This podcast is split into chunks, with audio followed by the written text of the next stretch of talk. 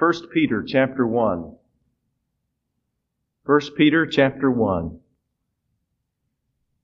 We're going to begin our reading at verse 13 for the scripture text, but let's just look at verse, uh, verses 1 and 2 for a moment.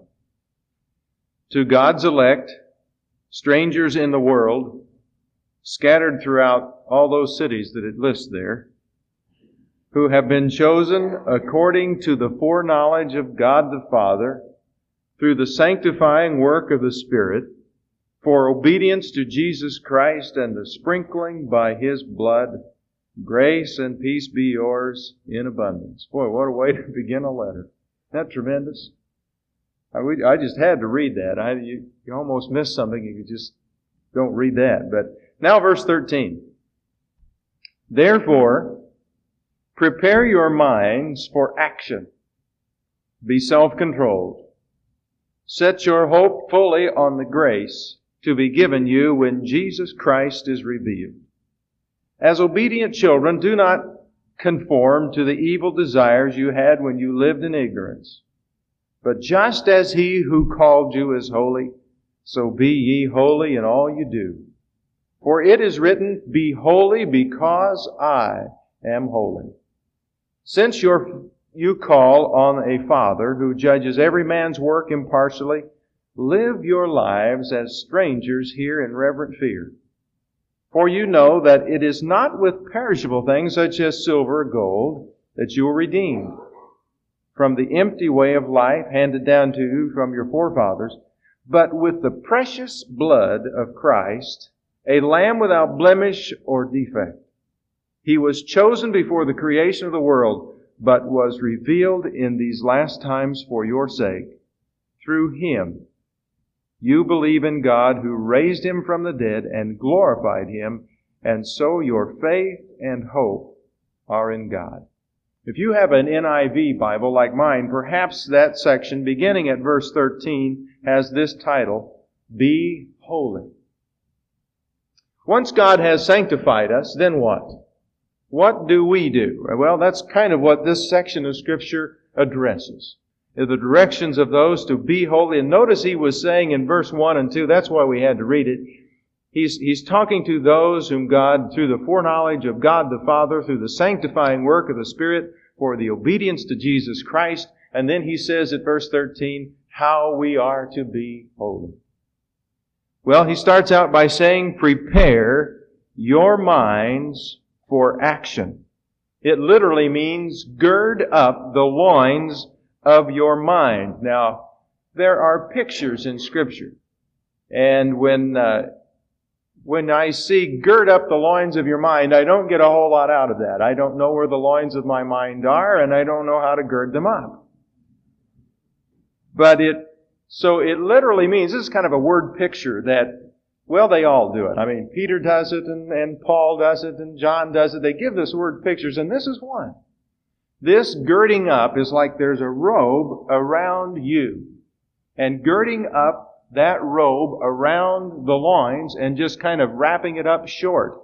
When, um, when Mike Brewer got married, his new wife had one of those wedding dresses where the train just kind of folded up behind her for the reception and after the pictures were over and she had she didn't have to carry that, pull that train around all the time. She kind of girded it up behind her. I'd never seen one like that. Maybe there, I know there's got to be others like it, but it was the first one I've seen. I was amazed to see all that just kind of fold up and it was a part of the dress. He said, let's stand for dismissal. No. He said, prepare your minds for action. If we're going to be holy, he said, we're going to have to get down to business. It's not something flippant. We're going to have to uh, get this robe up around us. It's going, to, it's going to be hanging around and it could be caught by something or by the world and we've got to get it out of the way. Gird up the loins of your mind because we're going into battle. The picture here is someone who's either going into battle or getting ready for action to run a race. And that picture continues on for the next few phrases. But he's saying if if you're going to be involved either in the race for the Lord or in the battle for the Lord, you have to be ready. And it's done in the mind. Gird up your mind. This is serious business. And then he further says, be self-controlled. Literally means be sober. That word sober means, according to Vine's word study, means be alert, means be awake, means, means in control. So, when we get ready for action, our mind has to perceive what's happening. We just don't go into this holy life blind and kind of flippantly and lackadaisically. We go into it alertly. And we're ready for the action because we're getting ready to fight the enemy with the power of God. It's not one who is asleep or listless, but one who is alert. And then he says, set your hope fully on the grace to be given you when Jesus Christ is revealed. It's like that's the finish line. Here's the guy, he's not going to run with a robe hanging all around his ankles. He's going to get it up out of the way. And he's going to, uh, he's going to, to run, and the finish line that he's going to cross is listed for us. Set your hope on the grace to be given you when Jesus Christ is revealed. Now, what, what kind of grace? What are we to focus on? What is it that's out there that's going to help us to be holy, to live the holy life? The finish line, I believe, according to this, is when Christ is revealed, that grace that's going to be given to us. Now, what is that grace? There's a prevenient grace. We put that on the board in membership class this morning. Showed how when we're going away from God, there's grace that just continually comes to God goes across our path, permeates our life, and we have an understanding of who He is, and it causes us to repent. It's the grace that goes before. Then we're saved, and it's called saving grace. And then when we become sanctified, it's called sanctifying grace. Well, what's the grace we get here? The grace to be given you when Jesus Christ is revealed. You know what I think it is? Glorifying grace. That's the final stage of salvation when we're glorified. It's the state of complete blessedness and deliverance from sin. Paul said, if you're going, or excuse me, St. Peter said, if you're going to be holy, going to live the holy life, we're going to have to get a fix on heaven and the grace that the Lord is going to give to us in complete glorification, in complete deliverance from sin. Maybe sometimes we've got our focus on the wrong thing. When I was growing up, it seemed to be that there was a much more stronger emphasis upon heaven. And maybe we've just kind of lost sight that that's the finish line and the glory that Christ is going. It's not like that we shouldn't be concerned about what's going on down here below. I don't believe in being so heavenly minded you're not any earthly good, but being heavenly minded correctly. I just believe the scripture teaches that that is the hope. Set your hope on the grace to be given when Christ is revealed. Then he goes on.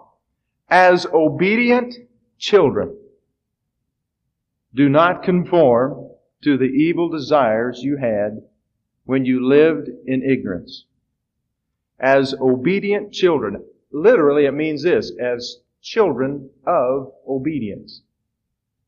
And you say, what's the difference between obedient children and children of obedience? Well, commentators would tell us that literally, to use that phrase, children of obedience, well, actually, they, they turn it around and said one of the phrases in the Orient would be that you are a child of disobedience, which meant that that's like your parent. You're a child of disobedience. You have the nature of disobedience. Here, he's saying, as children of obedience. Obedience is your nature. Obeying God is your nature. As children of obedience, do not conform to the evil desires you had when you lived in ignorance. This word conformed is the same word that we have in Romans 12:2 that says be not conformed to this world. Here, he's saying, do not be conformed to the evil desires you had when you, before you were saved. This word conform means fold, molded, and mash, fa- fashioned and formed after the world. So it's kind of like there's a mold out there and we're to be formed according to the grace of God and according to the Lord Jesus Christ. Turn with me to 1 John chapter 3. There's a cross reference I want to check at this point. 1 John chapter 3. And we'll look at verses 2 and 3. Dear friends, now we are children of God, and what we will be has not yet been made known. But when we know that when he appears, we shall be like him, for we shall see him as he is. Isn't that just what the former verse in 1 Peter said? Putting your hope upon him. Then it says, everyone who has this hope in himself purifies himself just as he is pure. It's at this point that we have a choice. Notice the evil desires and the former lust were in ignorance. But now we've seen the light. We're not in ignorance anymore. Christ has redeemed you. Christ has enlightened you. Christ has empowered you. And you can underscore this. You no longer have to live according to the desires of the flesh. There's a misconception somehow in the Christian world that that's not true. But I can't find any place in Scripture where we have to succumb to the desires of the flesh. I've even looked for it, but it's not there. So we don't have to be conformed to the world anymore. We don't have to live after the evil desires anymore. Turn with me to Galatians 5. Galatians chapter 5. We'll check another cross reference. Verse 13. It's just emphasized. You, my brothers, were called to be free, but not to use your freedom to indulge in the sinful nature, but rather to serve one another in love. The entire law is summed up in a single command, love your neighbor as yourself. If you keep on biting and devouring each other, watch out, or you will destroy each other we will be destroyed by each other. So I say, live by the Spirit, and you will not gratify the desires of the sinful nature. For the sinful nature desires what is contrary to the Spirit, and the Spirit what is contrary to the sinful nature. They're in conflict with each other so that you do not do what you want. But if you are led by the Spirit, you are not under the law. Verse 16 again, So I say, live by the Spirit, and you will not gratify the desires of the sinful nature. That's the whole plan of redemption. So that we would not have to live and succumb to the desires of the sinful nature. Before we were saved, we had no choice. They were overpowering. The phrase that kids use today, it comes through the advertising, it, uh, my kids had it in school this last year in regards to all kinds of drugs and intoxicants. The phrase simply is just say no. We could apply that here. When it comes to the evil desires that we once lived in our ignorance and sin, the scripture says, just say no. Because you can. And you see, that's the message to the kids in the school system regarding drugs. You've got the power to say no. Nobody's twisting your arm to do that. You can say no. The Holy Spirit is saying to us here, if we want to live holy lives, exercise the power that God has given to you and say no to the desires of the flesh. You see, Christ came to destroy the works of the devil. And the good news is that the devil's been defeated. And because he's been defeated, Christ gives us the victory to go into that battle with, with our loins, with the, with the robe girded up. Our mind is alert and we see what's happening and we're in the battle and we're going to have the victory through Christ. Verse 15. But just as he who called you is holy, so be holy in all you do. The pattern for the Christian life is God Himself. I read somewhere that worshipers always imitate their gods. No matter where they are in the world and no matter what gods they worship. And our God, the true and living God, is a God of awesome holiness. And if we see Him that way, He is calling us to do the same thing. He has not called us unto uncleanness, but He's called us to holiness. Holiness unto the Lord was inscribed on the mitre of the high priest, and it should be written on the heart of every Christian because we are in the royal priesthood of Christ. And Paul said, Be imitators of God, little children. You belong to Him, so be like Him. It's a high and holy calling, but it is set before us by God Himself. And here's His words. For it is written, Be holy, because I am holy. It literally means you shall be holy, for I am holy. Be imitators. How do we imitate God? How do you imitate anybody? You know, it says we're supposed to be alert, have our loins girded, our mind girded up. To imitate someone, you have to know something about them, don't you? Think of Rich Little, all the people he imitates. How does he imitate all of those people? He just wake up some morning and all of a sudden he can do it? Oh no. He works for days and weeks and months and sometimes years studying an individual, listening, watching them in a certain setting, picking up the mannerisms of how they walk. He just, sometimes he just spends time with them. He makes appointments to literally spend days with people that he wants to imitate. If we are to imitate God, we've got to know something about Him. That's the reason why I think it's so healthy for us and so wonderful to us to see Him through the Scripture. And then to spend time with Him in prayer and be sensitive to the Holy Spirit so that we are, when we are in a certain setting, we are sensitive to what God would do. The question is not, as we live the Christian life, well, what would so and so do if they were in this setting? The question is, what would Jesus do if he were here? Be imitators of God, not one another.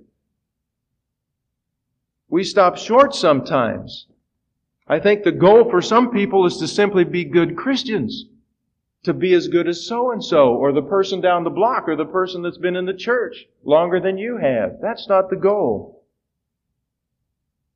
We are to be imitators of God. And Christ is the goal.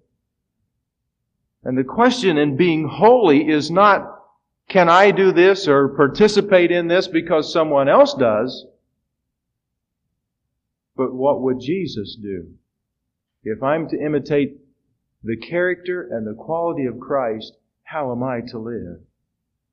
That's what he's saying here, how we live the holy life to be imitators of God. Be holy, for I am holy. You see, we're to be molded to the image of Christ. He is the pattern. And that places us in situations that you and I face every day. And the question is, well, what do I do here? What's the right thing? What's the wrong thing? in those situations, we listen to those impulses of the Holy Spirit, guided by our knowledge of the Word. See, when it says be alert and gird up your mind, that tells me I better know God. I've got to continually try to know Him better and better and better every day so that my life can be progressively more holy as I walk with Him. Verse 17. Since you call on a Father, who judges each man's work impartially, live your lives as strangers here in reverent fear. To paraphrase that, he's saying we need to live with judgment day honesty. Judgment day convictions. We're not going to stand before anyone else one day. We're going to stand before a holy God. And that is also another thing that will keep us along this track of living the holy life. I read from the manual this morning to those who were in the membership class. It read this way. We believe in future judgment, in which every man shall appear before God to be judged according to the deeds of this life. And Jesus said to us, Don't fear those who can destroy the body, but fear the one who can destroy both body and soul in hell. How do you live a holy life? With judgment day honesty realizing that the choice that I make and the action that I do over here and the words that I say, I'm going to stand before a holy God one day and give an account. That's how we live a holy life. We sang this morning that song, Holy, Holy, Holy, Lord God Almighty. And one day we will be judged by Him. And we need to live with a sense of that awe and that fear in our lives. The scripture says that each man's work will be impartially judged. And it says we're to live as strangers here. That's also echoed in verse 1, where he said, To God's elect, strangers in the world. For some reason, the Apostle Peter had his mind so fixed on the finish line that that was the goal of his life. Seeing that not only was that where he's headed, but he's going to stand before God. He's going to live his life in such a way that he's going to please his God. And he realized that the things here are so temporary. he said, I'm just, I'm just a stranger here. I'm just passing through. The world is temporary. The time is temporary. And we belong to God. And He's going to take us home. And the greatest motivation of living the Christian life is the longing for heaven, our home, and Christ is going to take us there. That's the second reason for godly fear. The great price that Christ paid for us. Let's look at it together. Not only the fear of standing before God, but look now. For you know that it was not with perishable things such as silver or gold that you were redeemed from the empty way of life but with the precious blood of Christ, a lamb without blemish or defect. If someone had given gold and silver for our redemption, that would have been a worthy cause, and we would have probably been grateful and given them reverent gratitude. But Christ gave Himself. He shed His precious blood. That was the price it took for our redemption for us to live the holy life. And you see, that's the next thing that Peter mentions. Not only the fact of standing before a holy God, but he's saying now the fact that you can live the holy life and say no to the desires of the flesh and be alert to what's going on around you is because of the price that Jesus paid for you. It was His precious blood that has redeemed you. And to say no to the world and say no to the flesh was because of the price that he, he paid. Maybe some of you have had difficulty understanding that passage out of Hebrews. It's in chapter 6 and verse 4. It reads like this. It is impossible for those who have once been enlightened, who have tasted the heavenly gift, who have shared in the Holy Spirit, who have tasted the goodness of the Word of God and the powers of the age to come, if they fall away, to be brought back to repentance because to their loss they are crucifying the Son of God all over again and subjecting him to public disgrace. One of the things that kept the apostle Peter on the right track and will keep you and I is a high regard for the blood of Christ. And to say in the situations of life where temptation come and adversity come, if I begin to yield to this temptation and, and this lust and this over here and choose the wrong over here, it's a direct affront to the precious blood of Christ. Not only will I stand before a holy God and give an account, but I'm saying the blood was not efficacious enough. It was not strong enough for me. And Peter said, It's the precious blood of the Lord. God has entrusted to us that most holy gift. We fear a God who did not spare his own son, but gave him up for us all. And if we, we need to fear that we would bring dishonor to the cross. Someone said we dare to do anything but offend God. As Christians, whatever comes, and you look at those martyrs who have given their life for the cause of Christ, they were fearless. And they faced any situation that you could name. And they were fearless because they did not want to bring disgrace to the name and to the blood of the Lord Jesus Christ. What's the section of this scripture? Be ye holy. Those are the ingredients. It would behoove each one of us to study that passage of Scripture, to see how God has equipped us to live the holy life. Let me ask you a question. Do you think the time and the day in which we live is beyond the scope of this Scripture? Can we live a holy life today? Has the world changed too much since this was written, or is it still possible to be holy? Maybe we should ask the question this way Has the power of God changed? Has the call of God been reversed? Is He not calling us to holiness anymore? Is He not calling us to be holy because He is holy? And has the blood of Christ lost its power?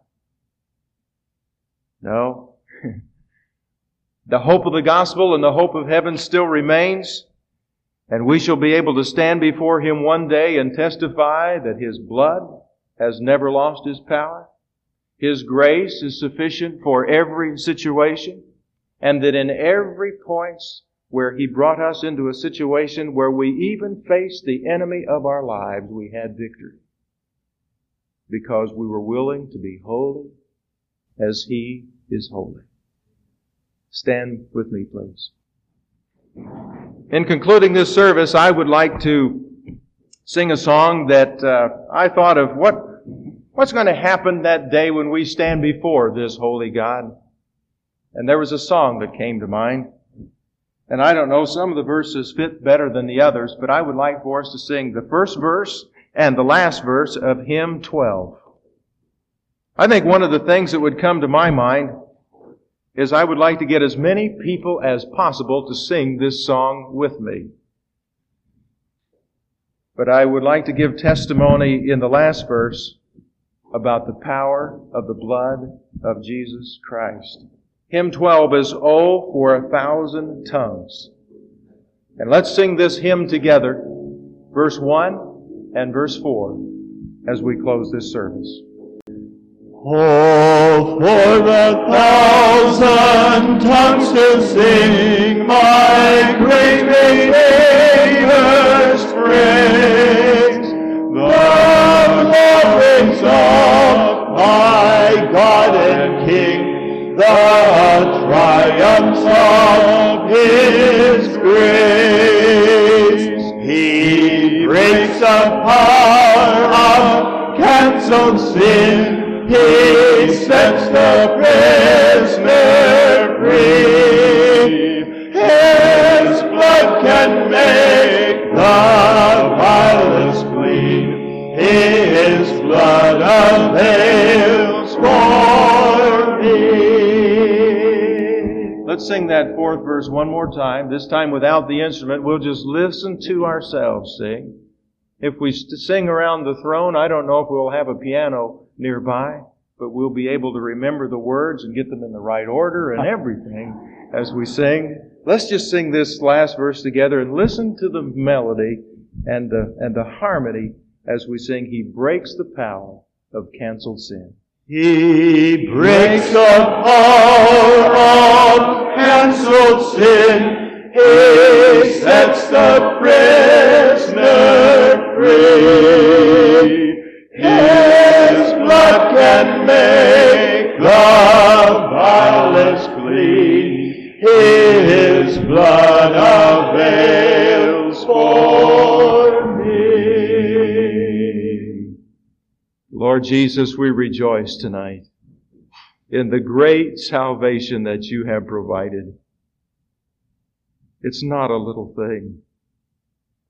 It's the holiest thing that our life can ever encounter, our relationship with Thee. And the most precious thing of all eternity is the shed blood of our Lord and Savior, Jesus Christ. Out of love, He gave Himself for us.